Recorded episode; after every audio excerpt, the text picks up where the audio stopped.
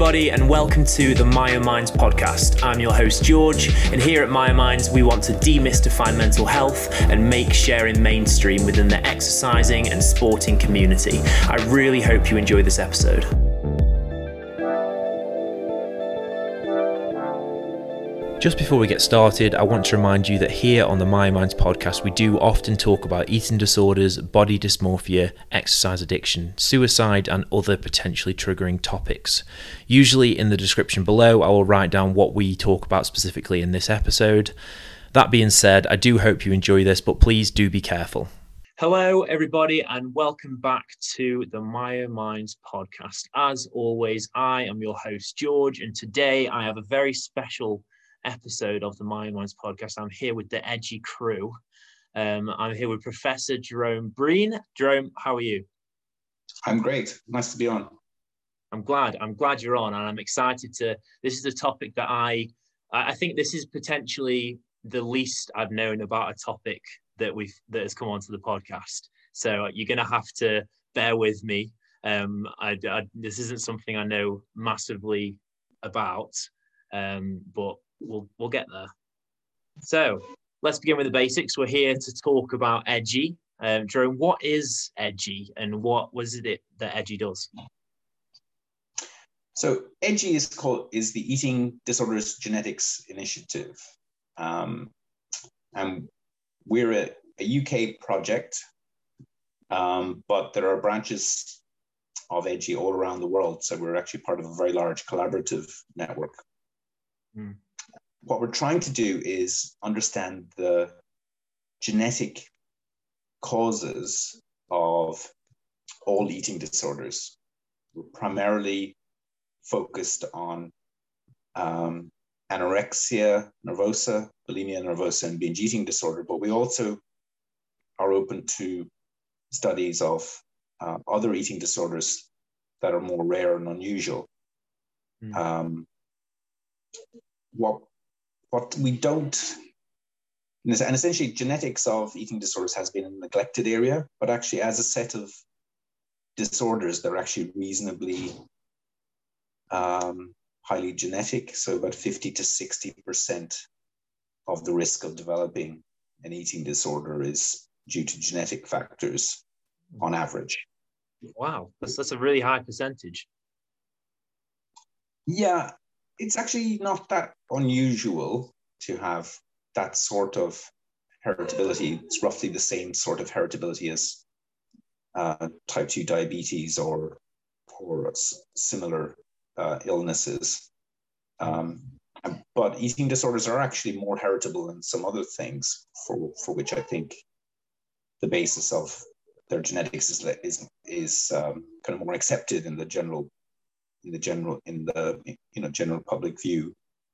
Um, so I think things things like osteoarthritis or other other some other physical disorders are, ac- are actually less heritable mm. than than eating disorders are. Um, that's that's really interesting because like even even myself, who's someone who kind of you know, works in mental health and works in eating do- eating disorders specifically, and I'm quite in touch with the kind of um, within that side of you know um, things, even I I feel um, it doesn't yeah it doesn't kind of make sense to me that that biological things would would impact something that's like psychological. It almost it almost just even though i know that that's the case it almost doesn't quite compute um, as much as it would with like it kind of makes sense that diabetes or osteoporosis and things like that would be affected by your genes but mm-hmm. mental health it doesn't seem to to quite link in my in my head Yes, but I, I, suppose the the basic. I think I think we we can get a bit disconnected from what actual brain processes are. So I mean they're they're underlain by this by basically the function of the cells in your in your brain. So you the neurons in your brain and the other cells. Um, in terms, you know, and I guess what makes what make what makes psychiatry difficult and also fascinating is that it's it's the I think people have called you know thought and action kind of emergent phenomenon phenomena from how how neurons react to stimuli.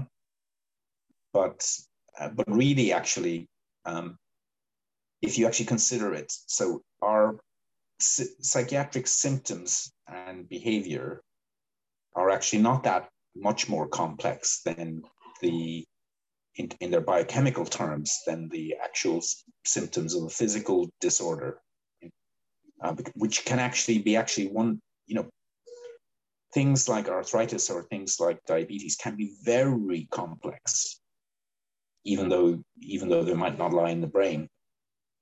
Um, I'm not sure if, if that if that if that gets gets to the gets the answer answers your point, but actually, maybe the other way to, to say this is that psychiatric disorders as a group of disorders are just as highly heritable as any other uh, group of disorders across medicine.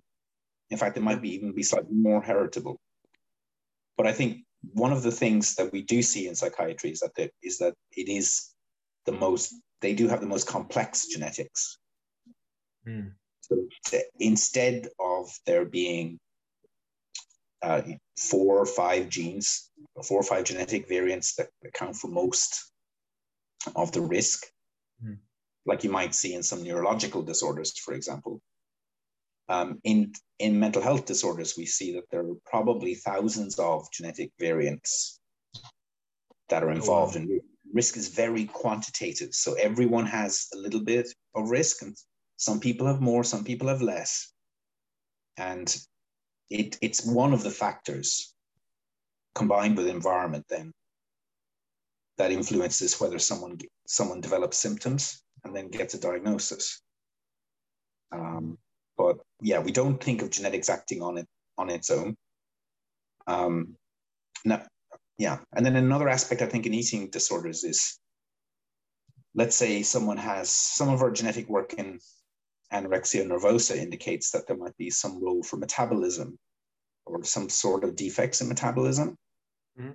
in in that disorder and of course we know from studies of um, we know for, stud- for, from yeah, we know from some studies of obesity and things like that, for example, there are these single gene forms of obesity, and what they result in is that there's a there's a sort of biochemical problem, and then that manifests in very complex behavior ultimately.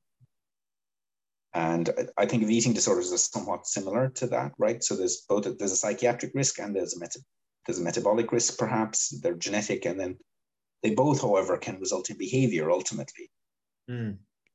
because there's a sort of push in one direction towards maladaptive behavior associated with eating and food, perhaps. Um, yeah, so, so it's I, like the the actual the, the the genes themselves that you're highlighting. They they can almost have they almost are the the they start the ball rolling or they have that kind of knock-on effect where you, they cause something to happen whether it's a metabolic or even a um, you know, psych- psychiatry or psychological um, you know like the kind of neurons firing in a certain way or certain hormones coming out and then that causes likely or more likely behaviors to happen that are going to potentially turn into eating disorders is that is that kind of layman's terms what you're saying yeah, yeah. and like a, a, a simple model, which isn't necessarily actually, it's simply probably a bit more complex. What actually happens is that let's say bio, biochemically someone might not respond well to hunger signals. And for some individuals, actually, the hunger signals can then be rewarding. Mm. Um, and then in, in, some individuals, then they develop a kind of uh, ma- maladaptive behavior around around around hunger. Um, and, and and that that's that's one of the examples whereby you could think about how metabolism may is for some but for some individuals though the, the, hunger signal is very strong and it will just overwhelm any any um any reward that they that they feel they feel. Yeah so what what are your thoughts? Is i'm going off i'm going off questions here but i knew i would. Um what are your thoughts on intuitive eating? Because that's all, all about kind of you know recognizing your hunger levels and recognizing your society satiety cues. And if if genes can affect that do you think maybe you know maybe it works well for some people but it wouldn't for others I don't know. I don't know much about intuitive. Intuitive. Well, I do. The kind of the kind of the, ba- the basic is that they they they say that you need to kind of um, learn to recognize how hungry you are um, and, and, learn to recognize when you feel full and then kind of follow what your body's telling you but you know, what you're saying here is that some people have those differently have those feelings differently potentially yes but i mean but i guess i guess in, for most people that they just have to learn how to they have to learn a healthy set of behaviors around the signals their body is giving them maybe that's a better maybe that's a better way to think about it yeah. So so that they they can learn the behavior. That means that they still have this this signal, but then they know what to do about it. Mm. And then um, or they they know how not to not to sort of get to to, to treat it as you know they know the behavior that that will treat this treat them that will prevent them from developing another episode. Mm, yeah that's that's um yeah, I suppose I suppose yeah, everyone kind of you feel that hunger cue however you feel it, no matter like who you are or how different it is from other people. So it's just kind of getting to grips with how yours feels and what what it means to you rather than you know how it might be different between each person that makes sense um, we've kind we're kind of going down this road of talking about genes but i kind of want to rewind us back a little bit and I'm is again, it's not a question that I wrote. I kind of prepped for you, and I apologize. I'm, I'm just thinking all the other questions. But how how is it exactly that this research works? So you know what, like, how does the how are you finding out about genes? Like like like do you just okay. like yeah? What what do you do? I'll tell you a little bit about what we do in EDGI. Um, so so in in EDGI, EDGI is an online recruitment project. So you you can go to edgiuk.org and we try to make the process very simple so people people log in create an account but, but then they get a questionnaire and that questionnaire then um, asks them about symptoms of eating disorders some demographic things some risk factors um, and we use that questionnaire data then as along with the genetic data so the genetic data we get by sending people a saliva kit in the post and getting a saliva sample back and extracting DNA. From that DNA, we we ultimately will get information on maybe 10 million genetic variants across the genome. Wow. And the methods that we use are what, what it's called a genome-wide association study. Essentially, we're just looking to see which genetic variants are more or less frequent in cases with an eating disorder versus people without eating disorders. Mm. Um, and that enables us to kind of, that sort of methodology enables us to go in without making any assumptions about what, what genes are involved, what biochemical pathways are involved. Um, and we can just let the data kind of tell us what, what the what they herit because the heritability estimates that I gave you 50 60% they come from twin studies they they just give us the overall figure. Mm-hmm. What, what, what we're trying to do in projects like EDGI is to try then figure out what the individual components of that heritability are. What are the specific genetic variants around the genome that are contributing? Mm. Um, now, EDGI is designed to be a large scale study. So in the UK, we ultimately want to recruit around 10,000 people with an eating disorder. And there are other projects internationally um, you know, I, we're trying to, I think, ex- exceed maybe a total sample size of over 100,000 people wow. in the next five years or so. Um, so, I mean, but, you know, that's maybe also a side effect of our methodology. Our methodology is we don't like, we like to let the data tell us what's going on.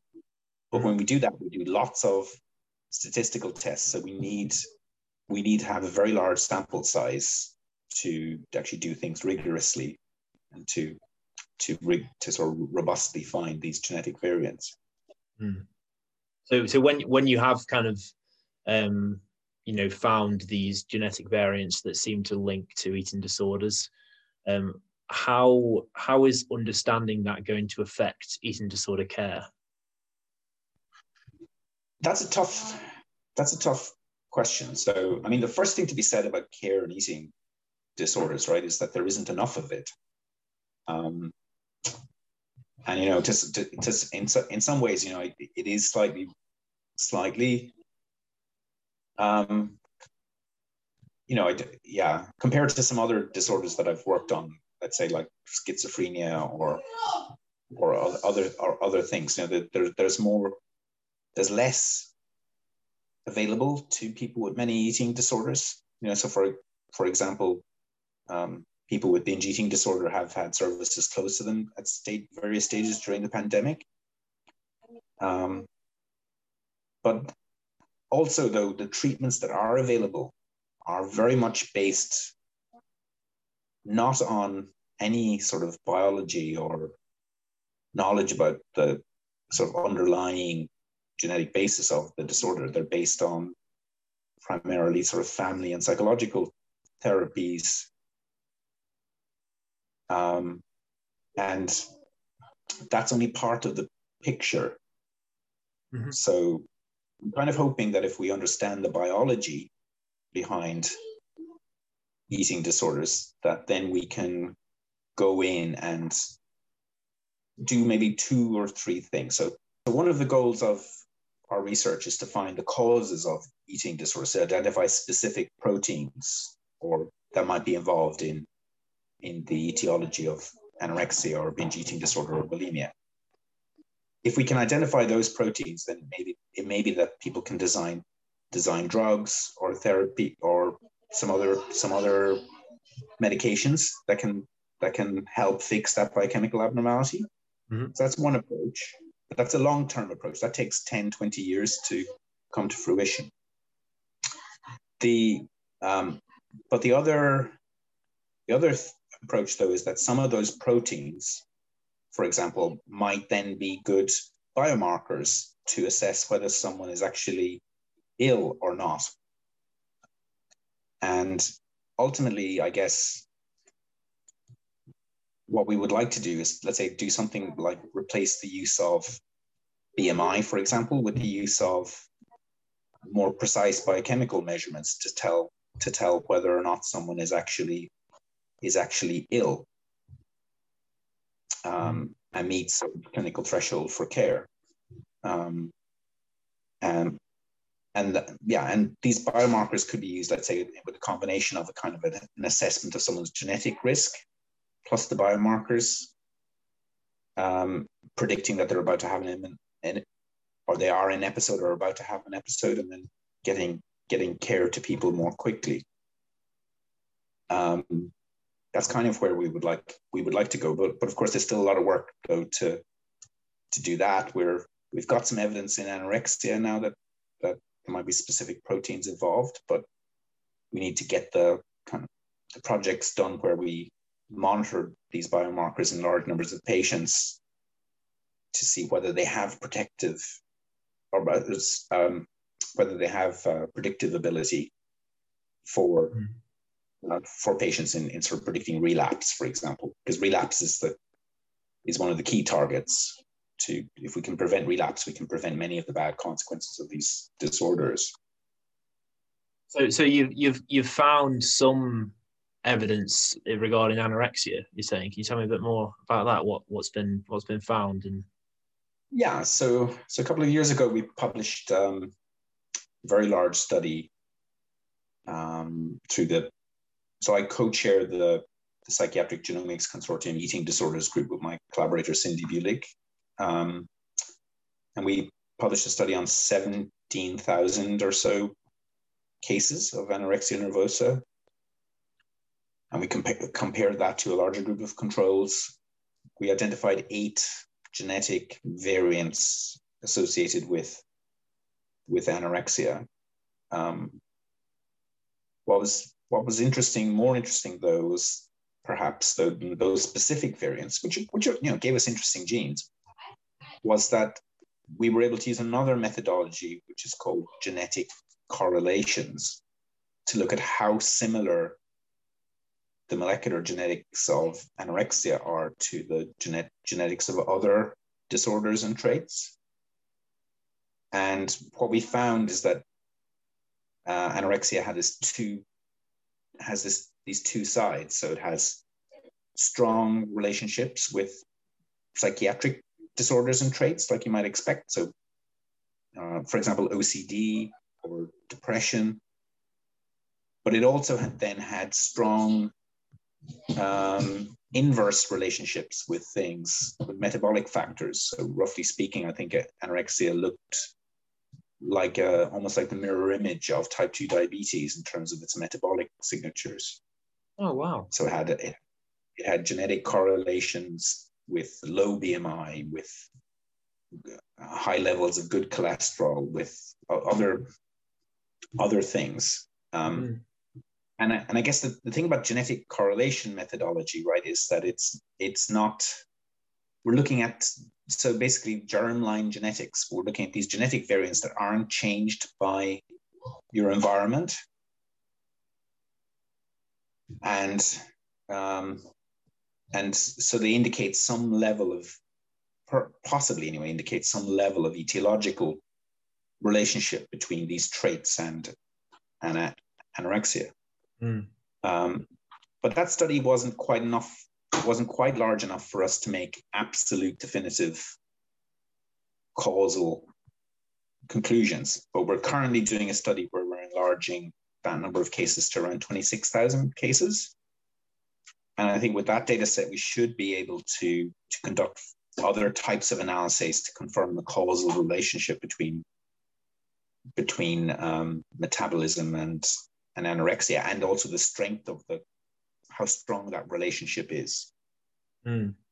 Yeah, it's it's interesting you say um, it seems like a mirror image to to diabetes in its kind of metabolic processes. Could you could you explain that a little bit more? Like what what that what do you mean exactly by the mirror image? Like what's the what is it that's, that's so different? Well, let's say with um, type two diabetes, you would you would see a strong genetic relationship with higher BMI, with um, some some hormones, with genetics of things like body fat and and um, and um, I don't think you see the relationship. Yeah, you might see the relationship with some lip, blood lipids and things like that, blood fat, you know, the cholesterols and other things. But in in in anorexia, it seems that people have this genetically almost have this favorable metabolic profile but they mm. also though but they also though on average have an increased psychiatric risk profile and and it's possibly the combination of those two factors coming together that that maybe characterizes the Ill, the illness so that mm. it's possible that one could have this favorable metabolic profile without actually having the psychiatric risk that maybe there would nothing bad would happen as it were or yeah, well, maybe that's that's probably too strong to say, but but those people would probably not go on be at very high risk of developing an eating disorder. Interesting. Okay, so what what is it? Um, sorry, I keep I keep kind of quizzing you on this stuff, but I'm just yeah, I'm, I'm interested in the you know, that this favorable metabolic kind of genetics. You know, what what what does that kind of incorporate? Like what's what's the the favorable part of that? Like what is it? Well, I guess I guess it's if you want to say favorable, maybe favorable is making a judgment, but but basically it, w- it would be a set of a set of things which would mean that someone was more likely to maintain a non maintain a normal or low body weight um, and not be not be obese that biochemically that they would be less likely to have cardiac problems ultimately in life um, yeah, I, I, guess those will be the those yeah. that would be what I would be referring to as metabolically uh, favorable.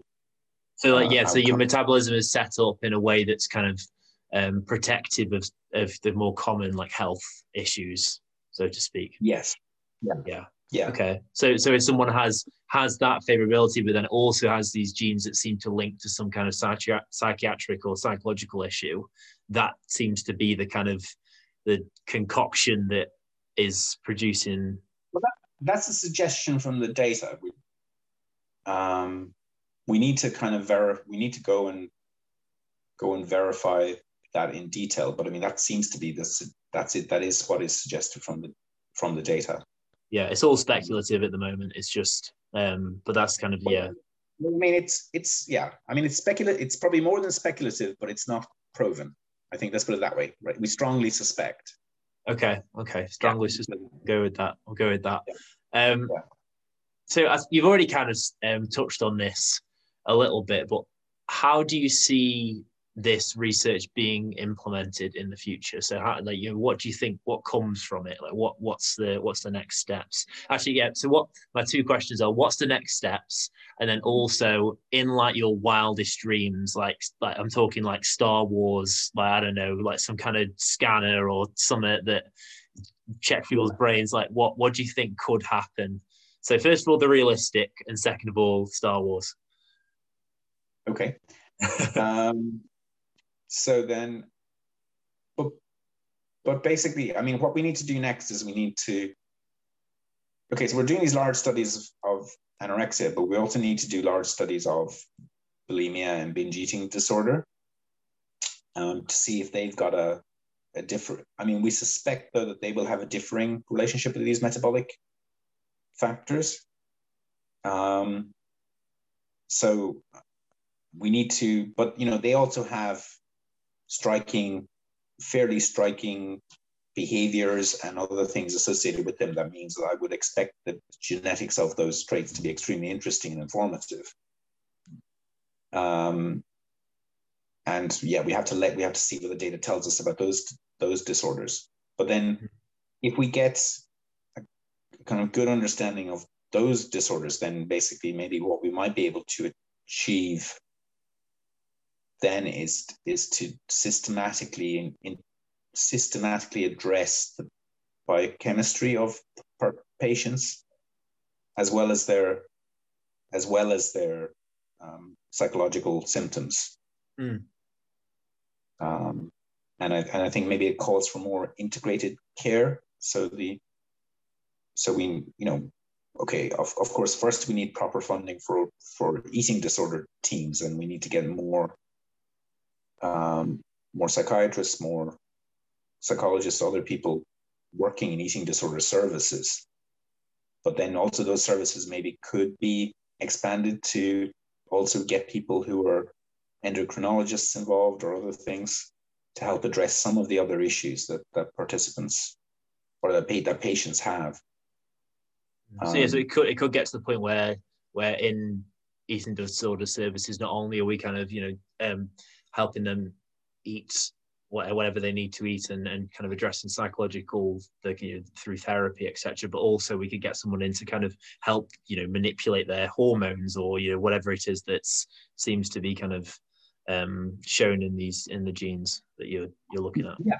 And of course those things aren't necessarily trivial right? So and and not the least of which is that some patients when they're ill may not very may may not be very open to to um, to um, you know someone coming in taking medication, yeah. for example, that would make them gain weight or, or other things like that, right? But yeah, but I think we do need to we do ultimately need to get there because unlike a lot of psychiatric disorders, right?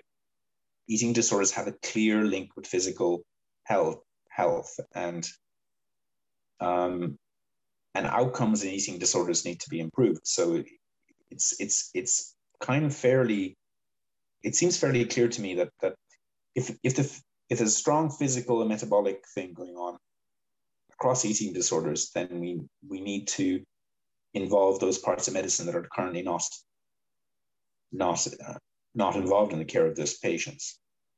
Mm. Right? Um, and then we, we could we could improve outcomes, and that's different. Well, we see we don't get the same types of signals in any, any other psychiatric any other psych any other psychiatric disorders.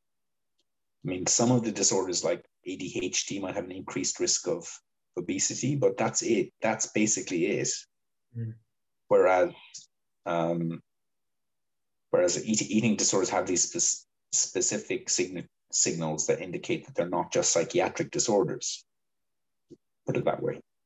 Interesting. Interesting.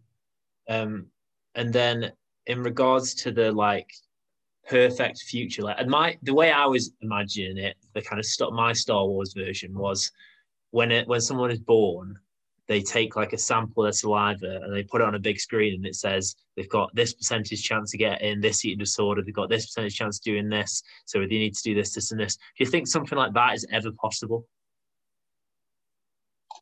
Um, people people do try to work on risk calculators. I guess the the ultimate issue though about risk calculators is is how many false positives you get you get mm. out of it. So so I think I think that that okay. So so I mean I prefer I prefer Star Trek to Star Wars, but okay, Star Trek. Know, if if you wanted to, okay. So, so uh, yeah. So in um.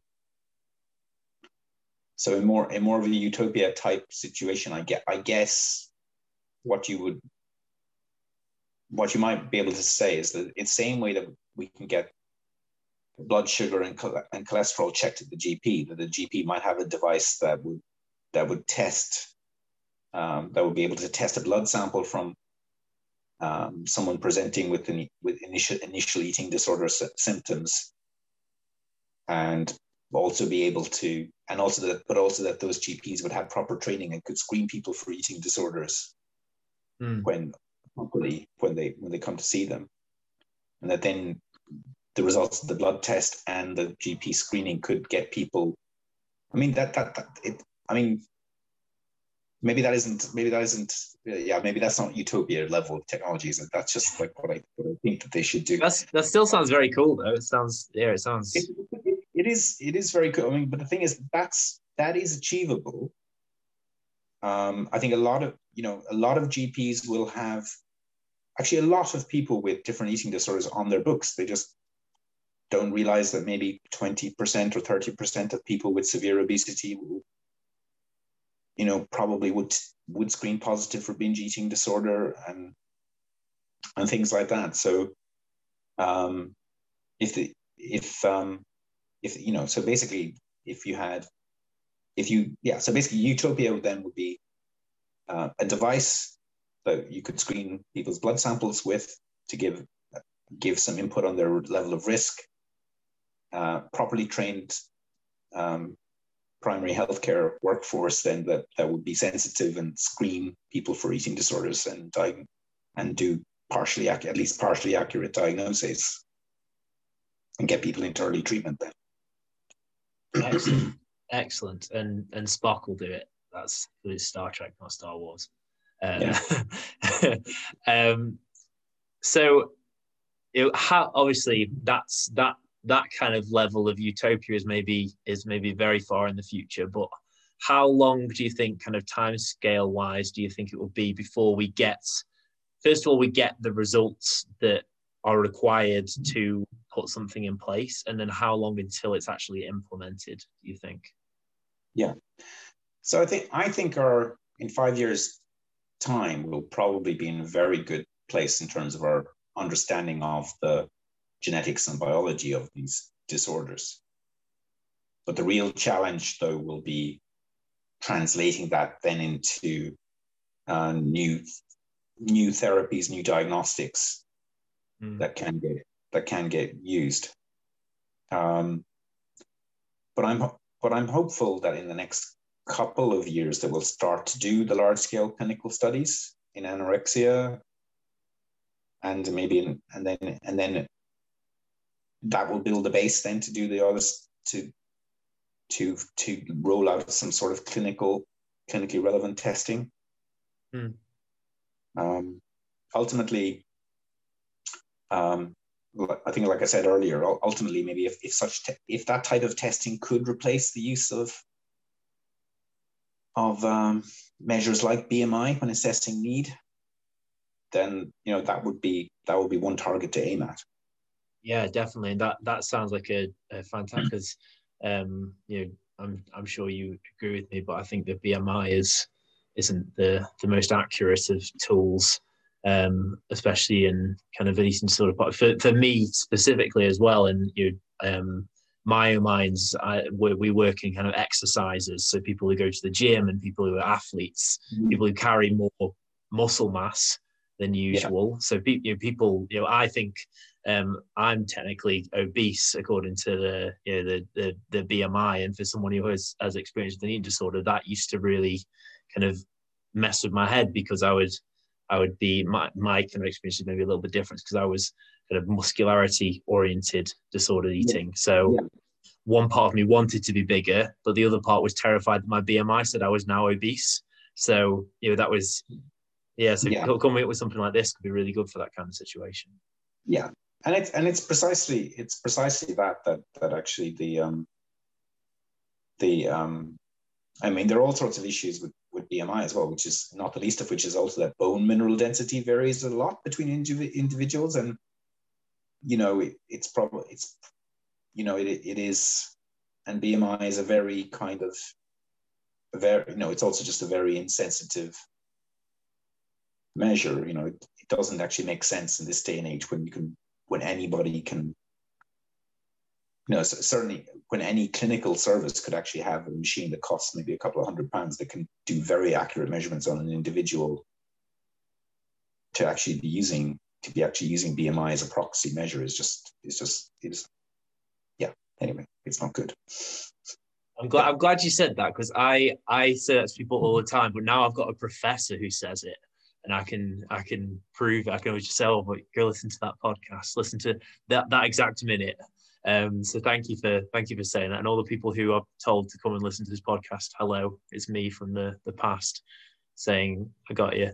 Um, uh, so kind of moving on, moving on from there. So um, we've spoken all about this research and and how um, you know, how amazing it's going to kind of be when it comes out, and the, all the kind of implications that can come from it, and um, all the research that's going in at the moment. But the people who are listening to this podcast who also are really excited and um, also kind of want to get involved, and maybe people who have experienced an eating disorder who want to help out, how can people get involved and how, how can people help out?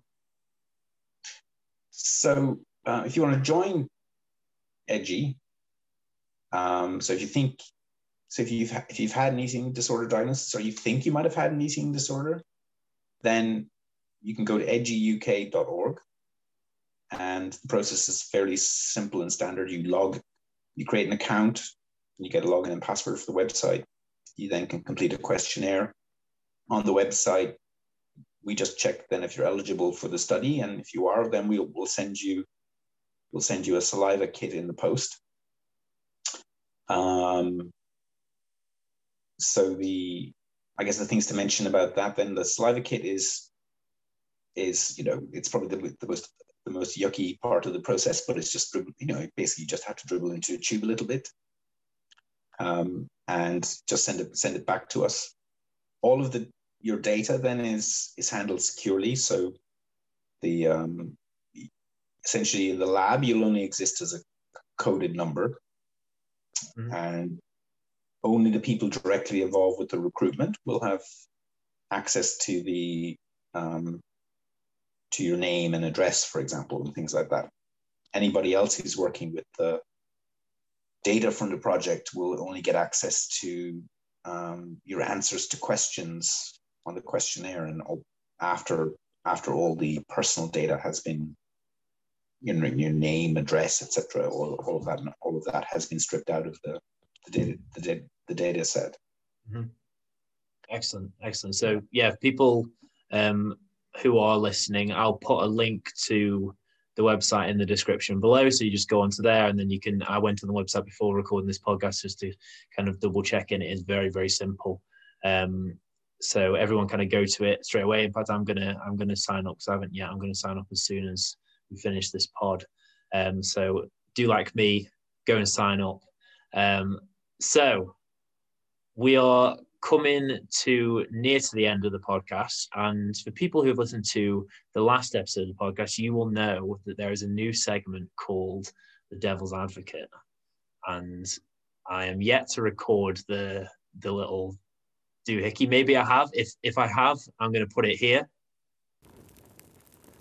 It's the Devil's Advocate.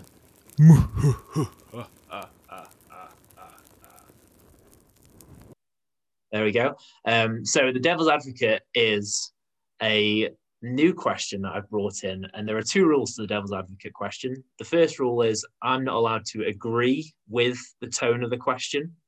And the second rule is I have to feel a bit uncomfortable when I ask it because it's a bit controversial and a, a bit, yeah, feels uncomfortable. So today's devil's advocate is Isn't it more important that we focus on research around care? Who cares about genes? So I, I agree that we need to do research about care, but the trouble is that the care that people get isn't unfortunately good enough to prevent many people developing lifelong chronic illnesses. Um, what we're trying to do here is to use the tools of genetics to provide additional information ultimately to clinicians to deliver better care. Mm. Um, and I think it's also about it's also about parity. So uh, other disorders have quite a lot of molecular research ongoing in them.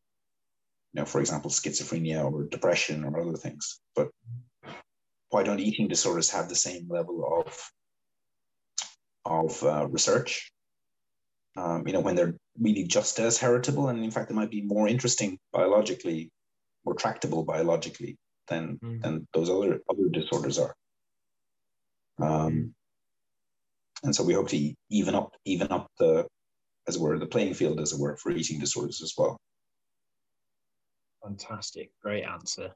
Um, and yeah, I, I, I, think I agree with everything you said there, and I definitely agree with we need to even up the playing field. I think I think for for a lot of um, mental health concerns, there um, there is that kind of stigma and stuff. But I, I do I do feel like especially with I don't know if you saw, but um, there's a new initiative in the UK that's potentially coming out that's that's tracking people's exercise and and diet.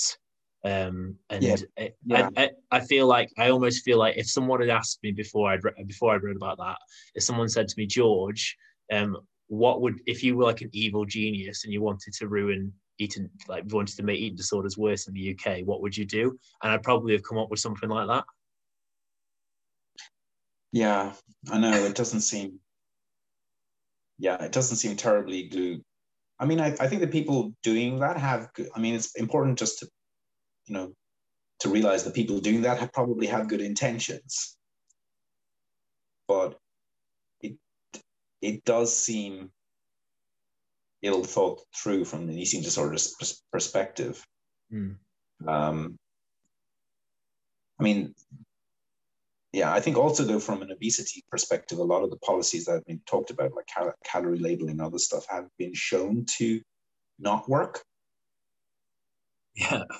So, basically, the introduction of calorie labeling in the US or in other things has just been accompanied by an ongoing ongoing increase in in um, you know obesity levels. So um, so ultimately, I mean, I think hope i mean hopefully though that they they won't spend too much money on these things before they realize that they they may be not terribly effective and then they will try to do things that are more more helpful and you know i'm a little bit more helpful that i'm a little bit more hopeful that um, taxes on you know high sugar food or other things like that would be more are more appropriate and would be less damaging to people with with eating disorders mm. um, um, but you know, we'll, but we'll see. It's it's a very complex area, and of course, um, and it, just requires a nuanced approach. But a,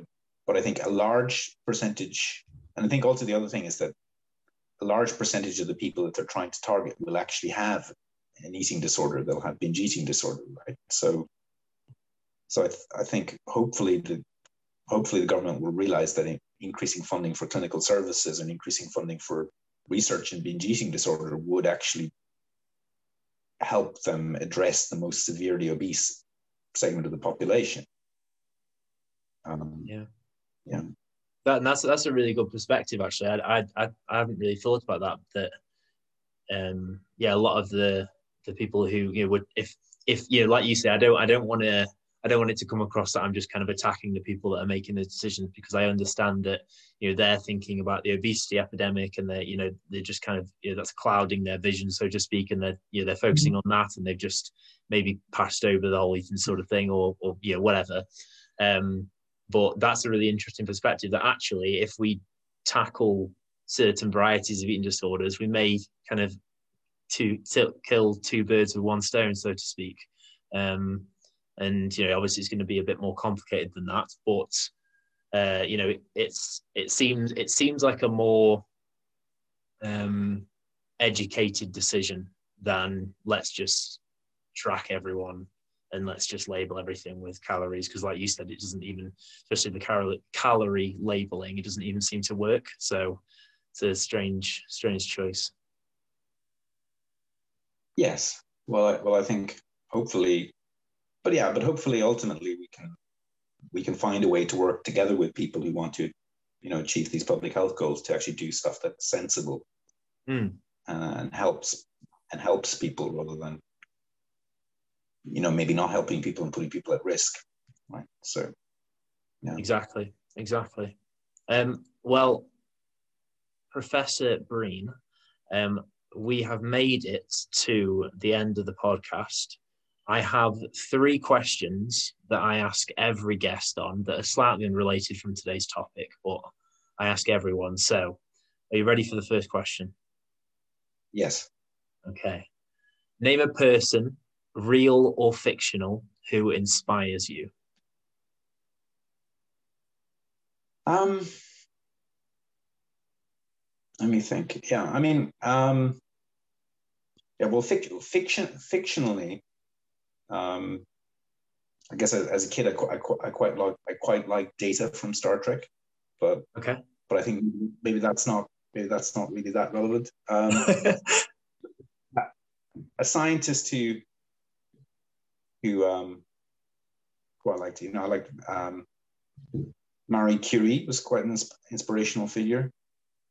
Very good. Um, um, I think uh, her, you know, it's yeah. I, I think I, I, do find sort of the, the Nobel Prize winning physicists to be very entertaining to to read about as well. Right, they're they're really a striking group of striking group of people who you know, playing with plutonium and radium and, and various other things, you know, have, you know, having, having um, doing very dangerous experiments. Um, it almost yeah. seems like a cartoon, doesn't it? When you when you read into the way the things that went on with those people, like they just it doesn't seem real. Like I feel like it just it seems a bit too mad for it to be a, a real thing that happened. Yes. Yeah. um, so the second question, the final three, is a phase of your life that you didn't like at the time, but looking back, you know, good things came from it. Hmm. Yeah. So uh, as part of my, so I, I initially wanted to become a chemical engineer, and I was doing a degree course where I, I could do a sandwich year. Mm-hmm. So I ended up ended up working in a large chemical company. Um, and um, I worked with them for nine months, and I, I could say it was basically the, the, kind of worst job I've ever had in my entire life. You know, I had to get up at basically 5:45 a.m. every morning, catch a six o'clock bus to the plant. I would work work in the in in the in the lab there until about four o'clock, and then take a bus home. Um, it wasn't and then it was heavy, heavy industry. So the, this particular plant was uh, processing a bauxite ore into alumina powder. One of the one of the stages that is what, what people the first stage is what what people do to make al- aluminium. Okay. Um, and it was really heavy chemist, really heavy chemistry, and millions of you know thousands, hundreds of thousands of gallons of sodium hydroxide, concentrated sodium hydroxide being used to to, to to digest tens of tons of this ore. And um, after that experience, um, I, I definitely knew I did not want to be. Uh, um, so that, that, that's what drove me to to sort of uh, look at look at other things, and I, I realized I like genetics. Mm. why I've ended up ended up doing doing this doing this um, doing this um, um, this career that I'm in at the moment. Yeah, and that that's really cool. So how how old were you when you made that kind of shift in from what you wanted to be a chemical engineering? Um, so I went to I went to university relatively. It's not that young for Ireland. I went to went to university about a year ahead of time. So I went to university when I was sixteen. I, but it's about a year ahead of time in Ireland. So it's go a bit a little bit younger in Ireland. And um, I guess I, when I was when I was twenty, I kind of made the decision I didn't want to divert down to doing genetics.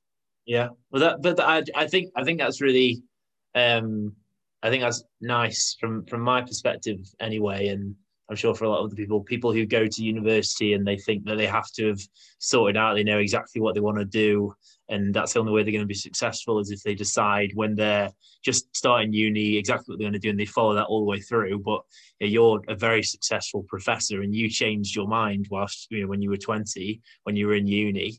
Um, and you've you know I think that's that's really inspirational for people who you might feel a bit lost in their degree maybe or listening to this right now and they think I don't think I want to do this I want to do something else um, so it's, it's nice to, to hear that yeah and and it's always the case that um that um you know I mean basically I can say as an employer what you basically want to have you want to have smart people work for you who have a variety of skills so you should often people should often think about people often can actually go into other careers without actually have without actually having to do retraining. Mm. But they they do have to have the confidence to apply for, jobs. So, but I think, but anyway, that's that's brilliant. I really like that, and um, I, I suppose I can talk to you uh, talk to you about it off podcast. But um, you know, I I don't have any qualifications in psychology and I now work in. Uh, I, am not. I'm not supposed to connect myself with the institution, but quite a, a high level institution um, in psychology. And you know, that's because I, you know, took my skills and I've you know, pursued it and worked at it, and you know, kind of gone with my my passion. I changed my mind as well. Um, so you know, I'm obviously um, one day I will be a professor. That's my my dream. Um, but uh, not yet, but I will be one day. Uh, so yeah, uh, and the final one, Gerome, the final question, the one we finish with is a phrase to live by. Um, cock up, not conspiracy. Cock up, not conspiracy. Yeah. So that basically that when something when something goes wrong, most often people are not out to get you. They're it's just it's just something went wrong.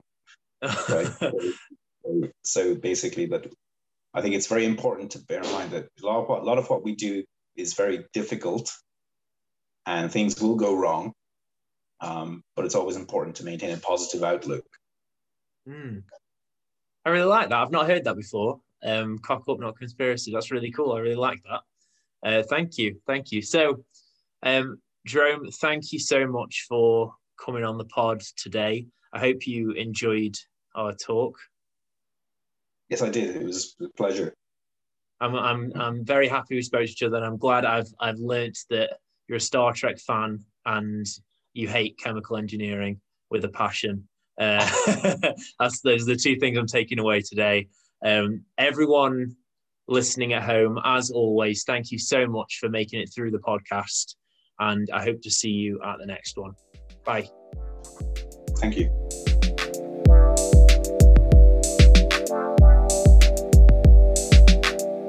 Thank you so much for listening to that episode.